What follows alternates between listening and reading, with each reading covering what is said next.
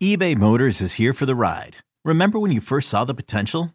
And then through some elbow grease, fresh installs, and a whole lot of love, you transformed 100,000 miles and a body full of rust into a drive that's all your own.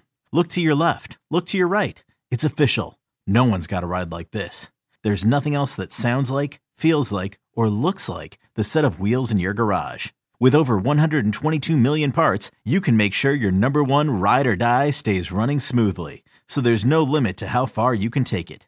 Brake kits, turbochargers, engines, exhaust kits, roof racks, LED headlights, bumpers, whatever your baby needs, eBay Motors has it. And with eBay Guaranteed Fit, it's guaranteed to fit your ride the first time, every time, or your money back. Plus, at these prices, well, you're burning rubber, not cash. Keep your ride or die alive at ebaymotors.com. Eligible items only. Exclusions apply.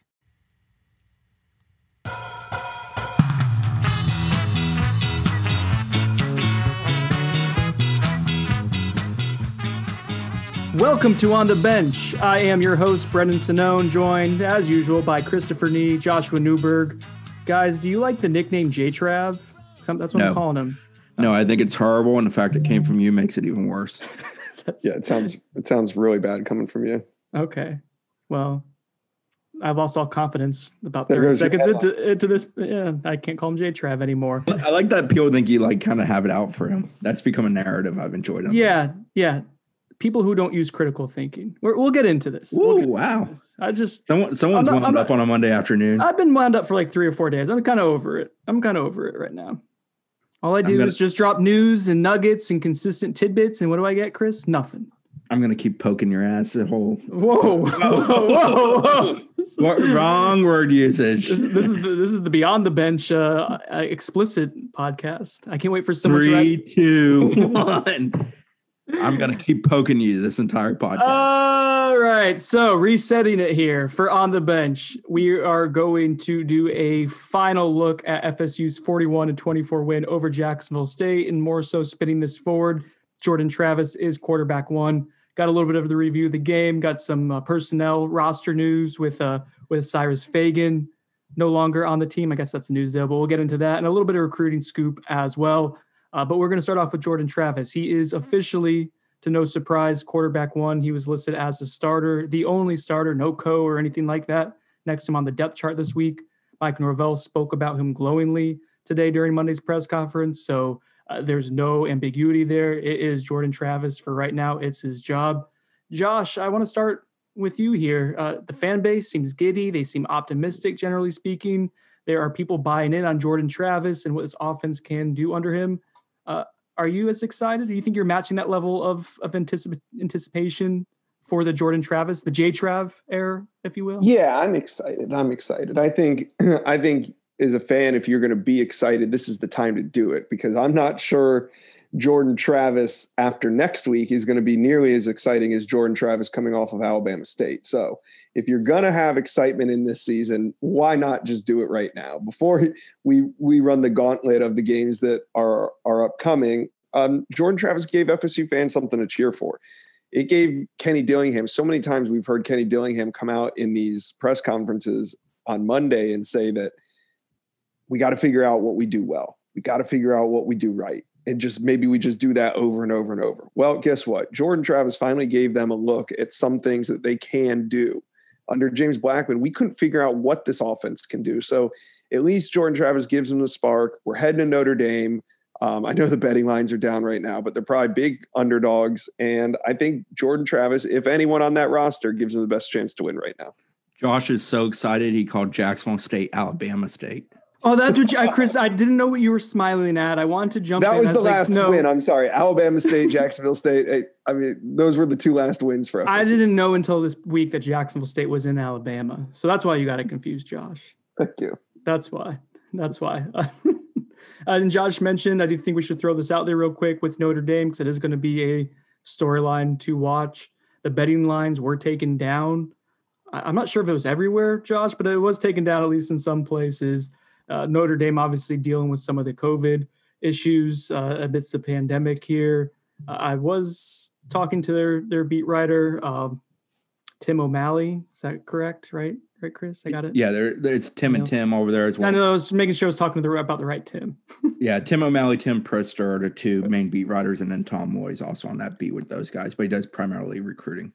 But Tim felt pretty optimistic that they were trending in the right direction. The most recent round of testing was good for Notre Dame, and they held a scrimmage uh, recently as well. So that seems to be moving in a good direction. Uh, back, and we'll talk about Notre Dame as the game gets closer later in the week. Uh, but back to Jordan Travis and that development. You know, guys, he was really, really efficient with the football. He showed a little bit of uh, ability to push the ball downfield, which we'll get into. Uh, but most of the offense just responded really well with Jordan Travis, and that's been well documented uh, both on Noles 24 7 on the previous podcast, too. I don't want to get uh, bogged down in the numbers. Uh, what I want to do is spin it forward. Josh mentioned the identity that FSU's offense may be able to have under Jordan Travis that Kenny Dillingham discussed. Chris, uh, curious your thoughts what this offense can look like under under good old J Trav. Well, I think if he happen. continues, I think if he continues to make good decisions, it can have more success than it was having prior to his arrival as QB one. Uh, you know, it's Jacksonville State, so we got to weigh everything that happened in that game by the fact it was Jacksonville State. But a major positive to me is they had 16 chunk plays in that game for 330 offensive yards. Six through the year for a buck 80, 10 on the ground for 150. I think they're more likely to continue that success on the ground and through the air. I think they're going to have to pick their punches intelligently through the air as far as big plays, at least in the sense of pushing the ball vertically. You know, if they block it up on a quick pass, they can create chunk plays. But I'm talking more chunk plays via ball sealing through air is somewhere where I don't think Jordan Travis is a major strength. That's not to say he's not capable of it. We saw him push it down the field to to Tamorrion Terry. We saw him push it down the field to Keyshawn Helton early on in his tenure in that game. So he is capable of doing it. I just don't think it's something you go to too often. You got to kind of set it up. It's not, he's not the gunslinger, as you like to say, but that's a major positive. This offense is created to have explosive plays. It's created to find success on early downs to create the opportunities to keep a defense off balance for those explosive plays. They, in the first two games of the season, were horrendous on early downs, putting themselves in bad situations for later downs, creating damn near no opportunities for big plays. And that showed by the stats. They were much, much better at it on Saturday, given a lesser opponent. Notre Dame's going to be a massive test because they're going to be able to kind of disconfigure your offensive line, cause some issues there, create some havoc. But I think FSU can still pick some punches and have some success in doing that. And that's a building block. That's something they need to continue to do. It's a piece of the offense, a major piece of the offense, a major piece of the framework of what they're trying to accomplish. So I think that's where you see them continue to go. But I think FSU is definitely morphing into more of a run based team that takes some shots vertically and is capable of using the quick passing game to keep the chains moving in the sense of setting themselves up for favorable downs that they can win. Chris, can you explain to the people why? Well, why do you think the people think I do not care for Jordan Travis? Well, I think people are blasphemous. Blasphemous. people are people are excited and they should be. I mean, there's not been much to be excited around these parts in several years. So take every bit you can get. I'm not here to say you shouldn't be happy. I think people think that Jordan Travis's passing ability that he exhibited on Saturday is something he can consistently do. And I'm not convinced that we know that at this point against higher tier offense, or I'm sorry, defenses. I think that's a major question mark. And I think that causes your hesitation, and in my part, also my hesitation that he's going to be able to consistently deliver that. But at the same time, even if he doesn't consistently deliver to that level, if it's better than what they were getting with the prior quarterback incarnations they went with in the sense of Blackman and then briefly Tate, then it's still an improvement for this offense. I think they found a little something that works. It works now. We'll see if there's an expiration on it. I think that's kind of where it is. But I think people think you're being a little Benny Buzzkill and that you're uh, taking something that was a positive and trying to dash your hopes of it being a continued positive. I think your point is more so you're not trying to be a buzzkill. You're just not willing to yet fully buy in on it, which I think is fair. Yeah, I'm just saying we don't know for sure he can quote unquote throw. Although Willie, or sorry, I almost said Willie Taggart, definitely being a buzzkill. Now that Mike Norvell said today, Kelly Kenny Dillingham also said that Jordan Travis can absolutely throw. That they've seen growth from him with his mechanics, with the footwork, and more so, Mike Norvell talked about this, which I thought was interesting. Josh, I want to get your thoughts on on the role of confidence, both with Jordan Travis and this offense, how it responded to him when he hits that 40 yard 41 yard touchdown pass to Keyshawn Helton. It wasn't maybe the best ball in the world, but he got there. It got there. He showed he could push the ball downfield, and that kind of opened up things for not just Jordan Travis, but for the rest of the offense as well. The value, man, Josh, what, what's the value of of a spark of everyone rallying around Jordan Travis, and do you think that's sustainable for at least a few games this season? Well, the reason I think it's sustainable, uh, I think it's sustainable for a few games this season, and um, the reason I think it's sustainable long term is because I think eventually Jordan Travis hands this excitement off to Chubba Purdy. So it's fine. Uh, I think even if Jordan Travis loses to Notre Dame um, and keeps it competitive, that the momentum with him in the offense will carry over. So maybe once Chubba's ready, we know that again, he's going to create a spark. He's going to light a fire amongst that team and the fan base as well, just because he's new, he's coming off the bench. I don't know when that's going to be, but we have to assume it's going to happen at some point this season. So yeah, I think he kind of brings he's a he he bridges the gap for Florida State. They don't have to throw Chubba Purdy into the fire against a Notre Dame, against a UNC. Maybe they can get him in there against Louisville, um, the team that he was committed to, and, and he can start his career against them. What, what a poetic start to his career. But I think Jordan Travis just gives FSU, Mike Norvell, Kenny Dillingham some time to breathe. When when James Blackman was back there as their QB, they did not have much time to breathe. I mean, they were just trying to keep their head above water, trying to get this offense to look somewhat some of a semblance of an offense that should be playing at the Power Five level and Jordan Travis at least brings them that.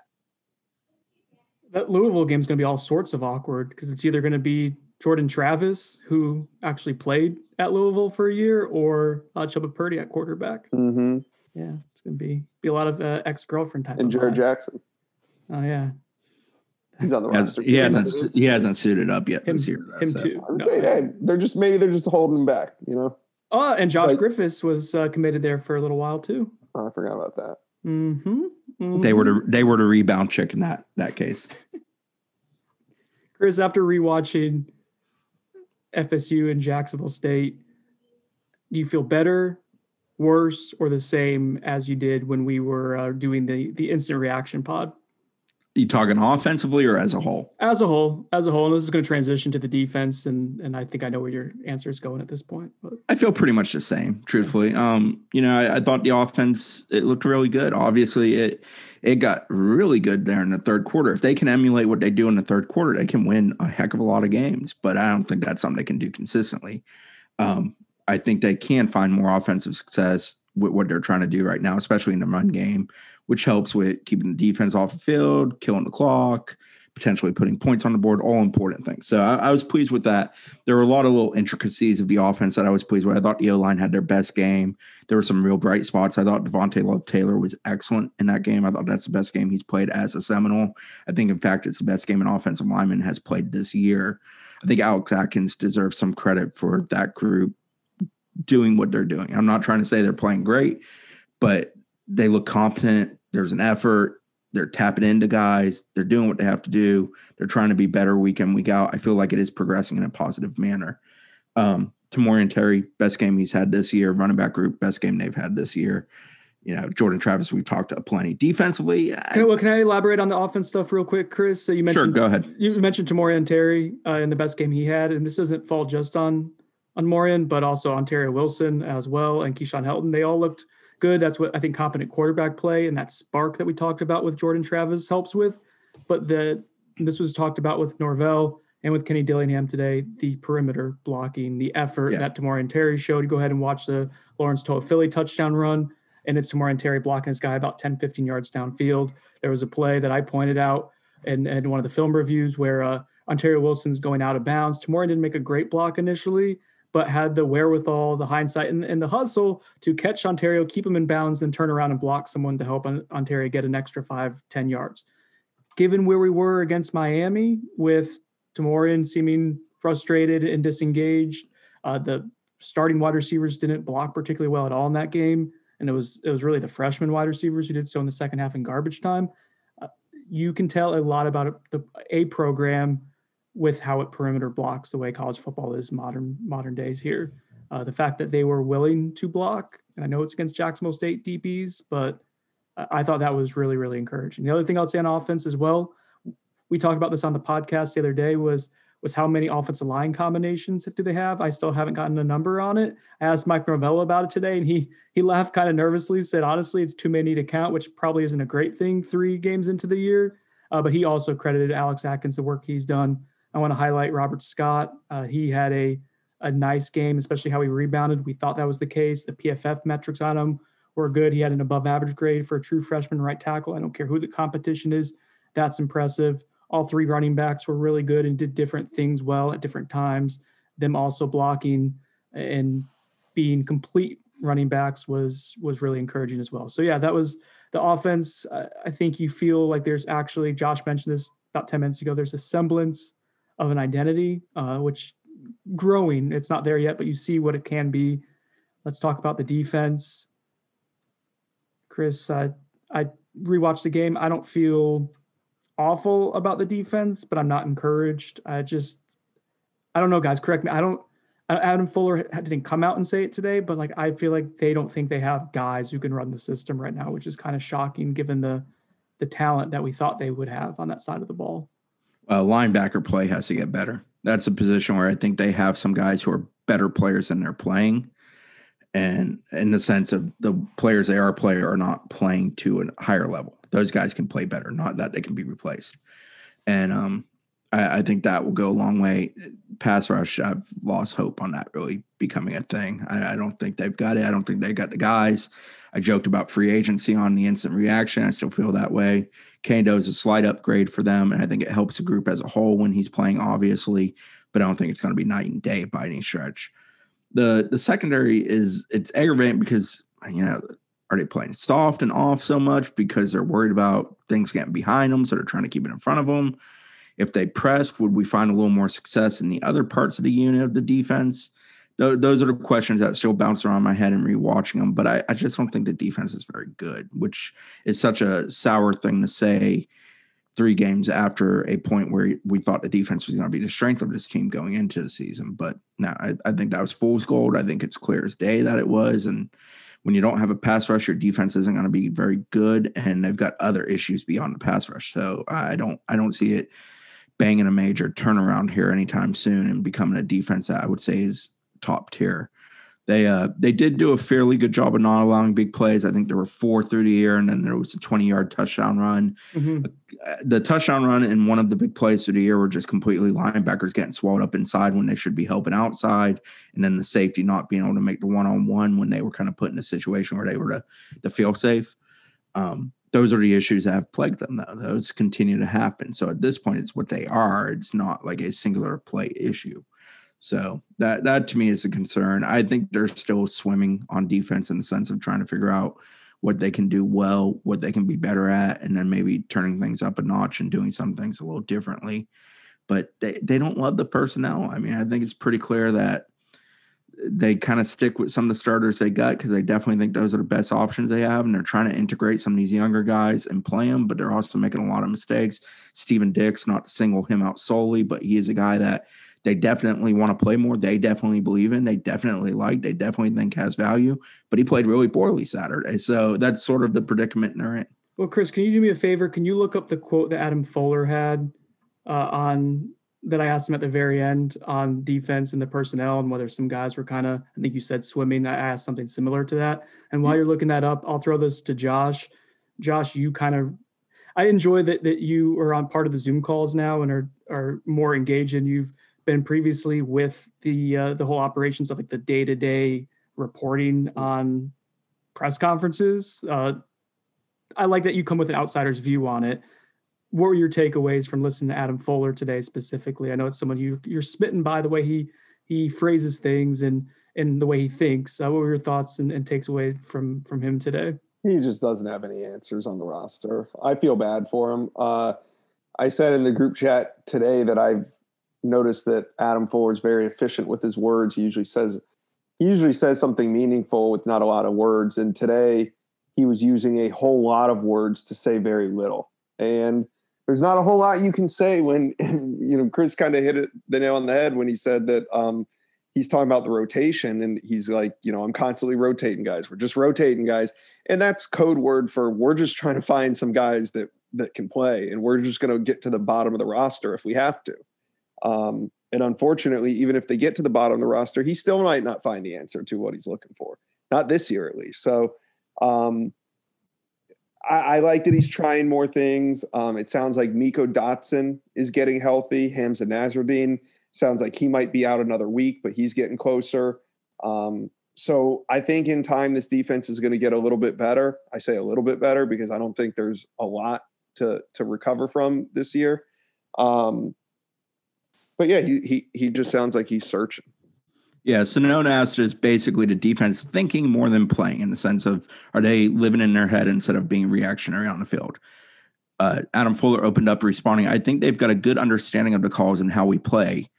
But then a part a little bit later in that quote, which I think definitely uh, supports what Josh just brought up, we're constantly trying to work that in the sense of rotations, making sure the guys are practicing with right rotations so that when we're in the position, they can play off of each other.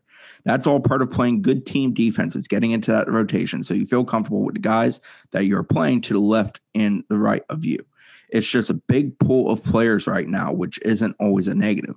I think in this case, though, to some degree, it is a negative because I think the issue is it's such a big pool because there's not a lot of separation between – one and the other, and they're getting similar mistakes, whether it's the starter or the second team guy, or whether it's a guy that they think works in this part of the scheme against this part of the package of the opposition versus whatever else they were doing, the base, maybe, for example. So I think that is kind of where they're stuck right now.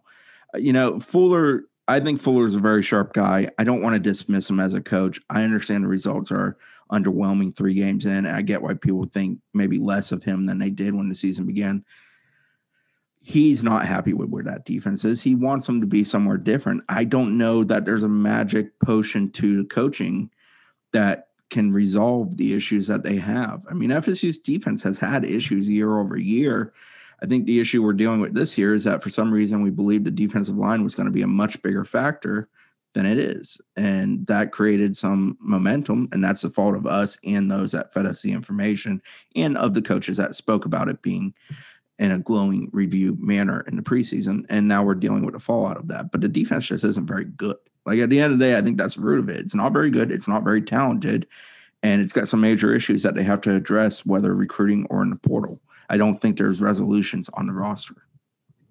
I while you were saying that, Chris, I did think back to the preseason. I recall Mike Norvell saying this defense dominated this scrimmage and they dominated this scrimmage. But you know who wasn't happy after either scrimmage, particularly? Adam Fuller. Correct. Correct. So to be fair to him, he was. Uh, he Didn't was, he say wasn't it dominated? That's a funny word. Yes, I think that was the response. That's that's if I remember correctly, I think that was after the first scrimmage. That was after the first. Uh, so I just I want to give Adam Fuller his his time and understand that maybe this isn't what we us as reporters, uh, some people inside the program believe the defense was going to be from a talent level. Now, eventually, it's on Adam Fuller to maximize the talent he has on hand. Uh, but if guys, for whatever reason, aren't buying in, whether it's not understanding the scheme, not believing in it, or the coaches uh, feeling out of place, nervous, anxiety, whatever it is, uh, that does have to get resurrected. Uh, but I think it's just like with Jordan Travis, like there's nuance here. It's not just you know, can he throw it deep or can he never do it? Is how often can he can he do it consistently to say he could throw? Same thing with the defense here uh, and the coaching. Is it on scheme? Is it on players? Uh, the answer is usually somewhere in between. So he was at he, uh, one thing to add. He was asked, "Is it bend don't break?" and he almost scoffed at the idea. he, uh, you know, he's like, "No, it's not." He goes, "Obviously, if you're bending, you don't want to break." But he goes, "No, that's not what we're trying to accomplish. That's not what they're trying to be." The, he I still believe he would much rather be in a attack style defense, one that shows signs of pressing people, one that is allowed to put some guys on islands and get away with it. And right now they don't have enough guys that can win one on ones. And that's what it boils down to. They don't they don't have a guy on the edge who can win one on ones consistently. Joshua Kaindoh is their best edge talent. They've had him for five quarters of the season. They don't have an interior guy who's playing to that level. I would say Robert Cooper's been fairly consistent at winning one on ones this year among that group, but he's currently hurt.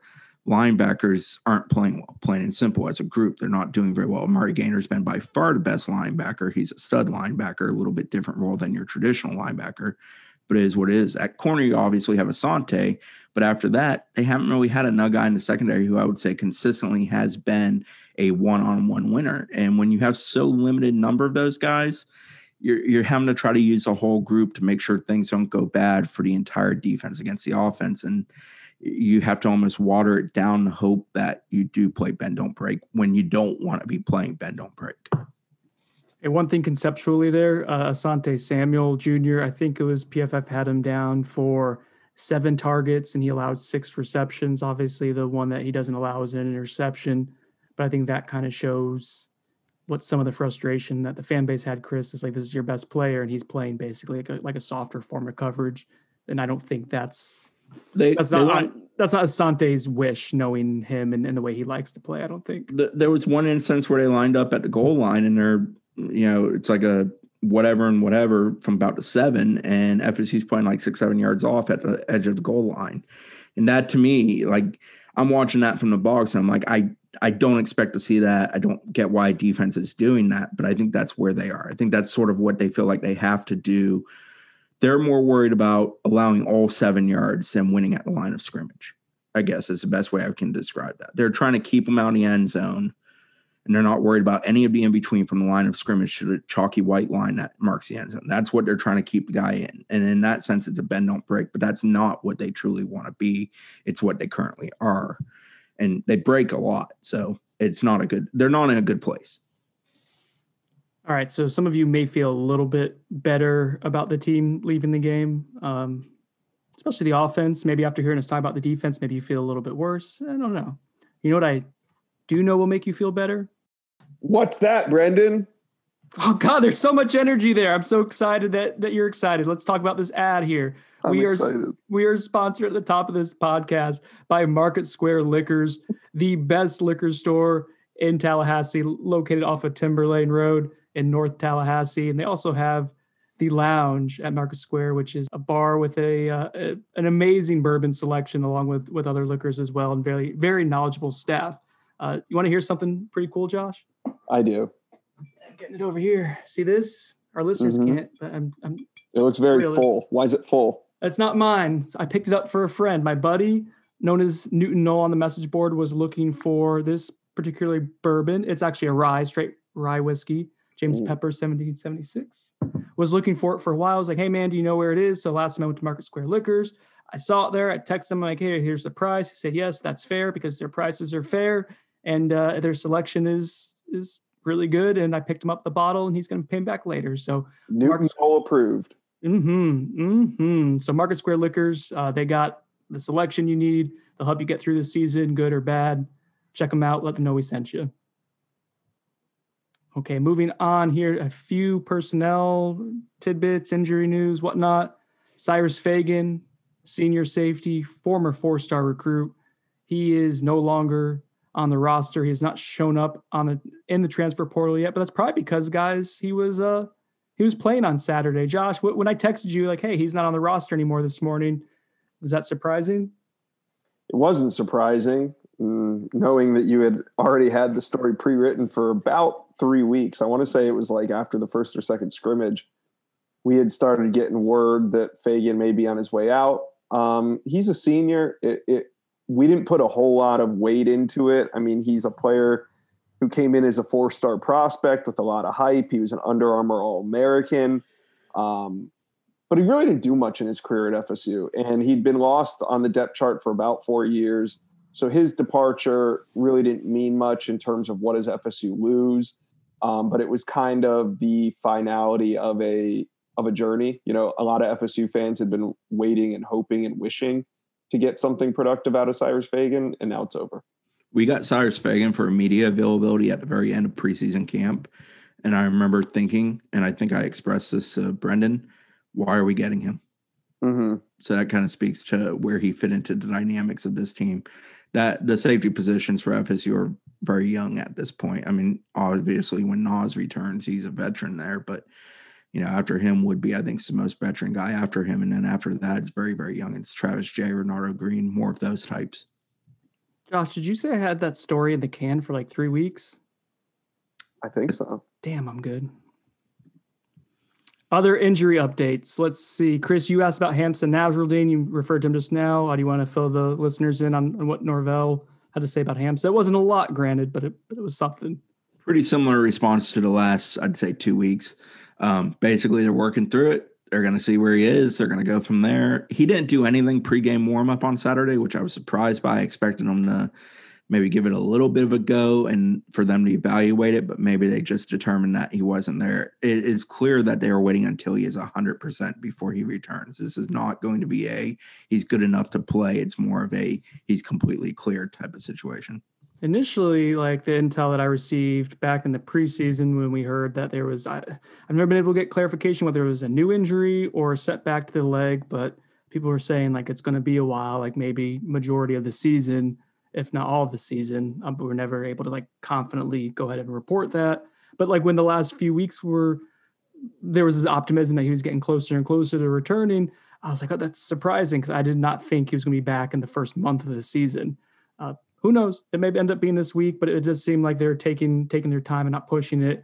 The the fact that it's at least been tested out before each game the last couple weeks, and, and they're at least giving that the option uh, is encouraging that we'll see him sooner rather than later, but certainly not in a rush there. Uh, Darius Washington, starting left tackle, left the game with a lower leg injury against Jacksonville State. The good news was he was uh, walking around on the sideline in the second half. Uh, the, the ankle seemed to be taped up, right, Chris? Was the, the left ankle?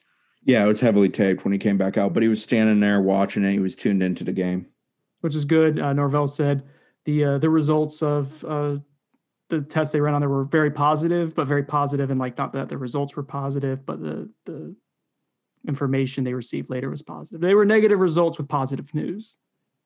Is that a good way of phrasing it? Or did I confuse it more? You confused it more. You've lost the audience at this point. Good job. Par for the course. Chubba Purdy. Up, oh, just got them back engaged again. What did they say about Chubba Purdy, Chris?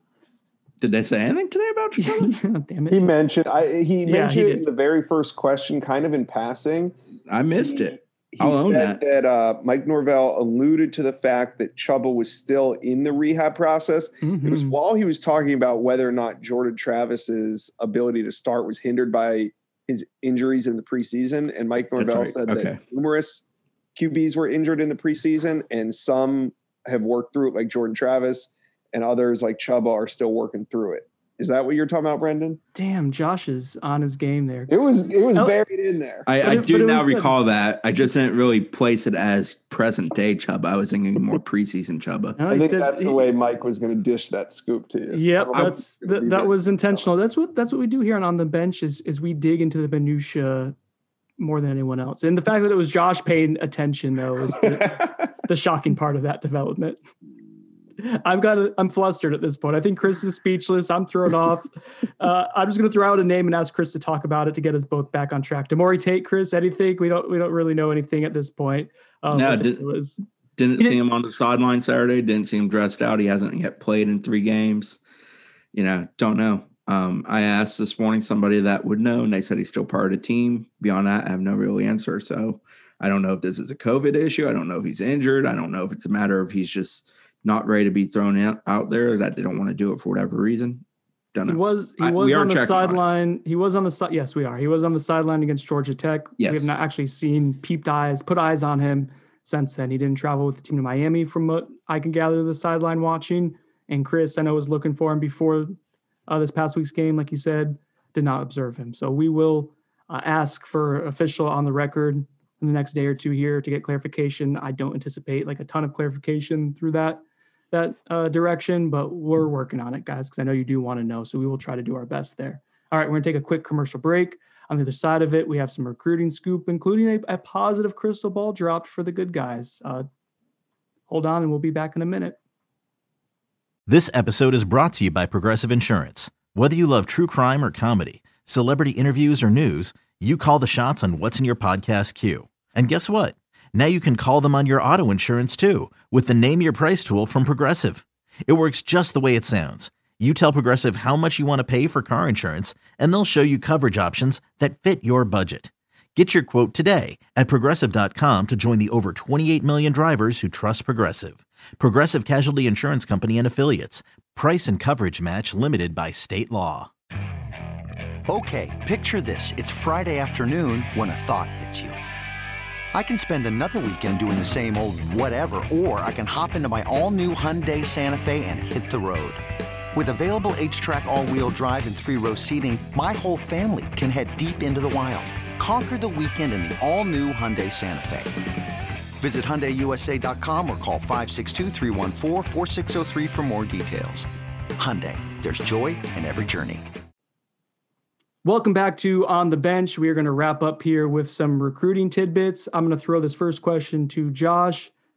Since you are the crystal ball expert, four-star sure. defensive lineman from Orlando Boone High School, Shambre Jackson, received a crystal ball predicting him to go to FSU from whom, Joshua? It's big name, big name. Well, the great Steve Wiltfong put in the sixth prediction on four star.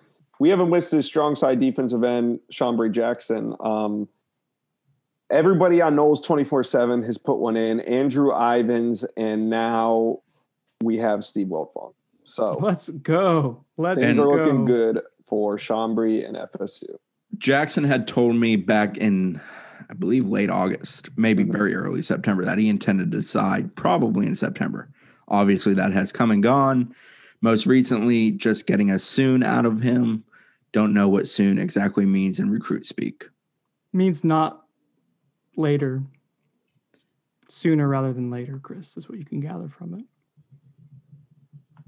Do you want to talk to us about Jalen White, three uh, top three there for the four star running back from uh, from South Alabama? Hmm. Yeah, noon on Friday, Jalen White drops a top top three of Florida, Florida State, and Purdue. He must love that engineering school. Um, and then he says he's going to commit on October 10th, which has been his plan before even the top three was unveiled. And then he came back, I believe it was yesterday evening, and said that he needs more time. I think time became an, a necessity when he realized he probably couldn't commit to either of the top two schools on that list. Florida just landed Demarkcus Bowman, transfer from Clemson. They've never been real keen on taking a running back in this class.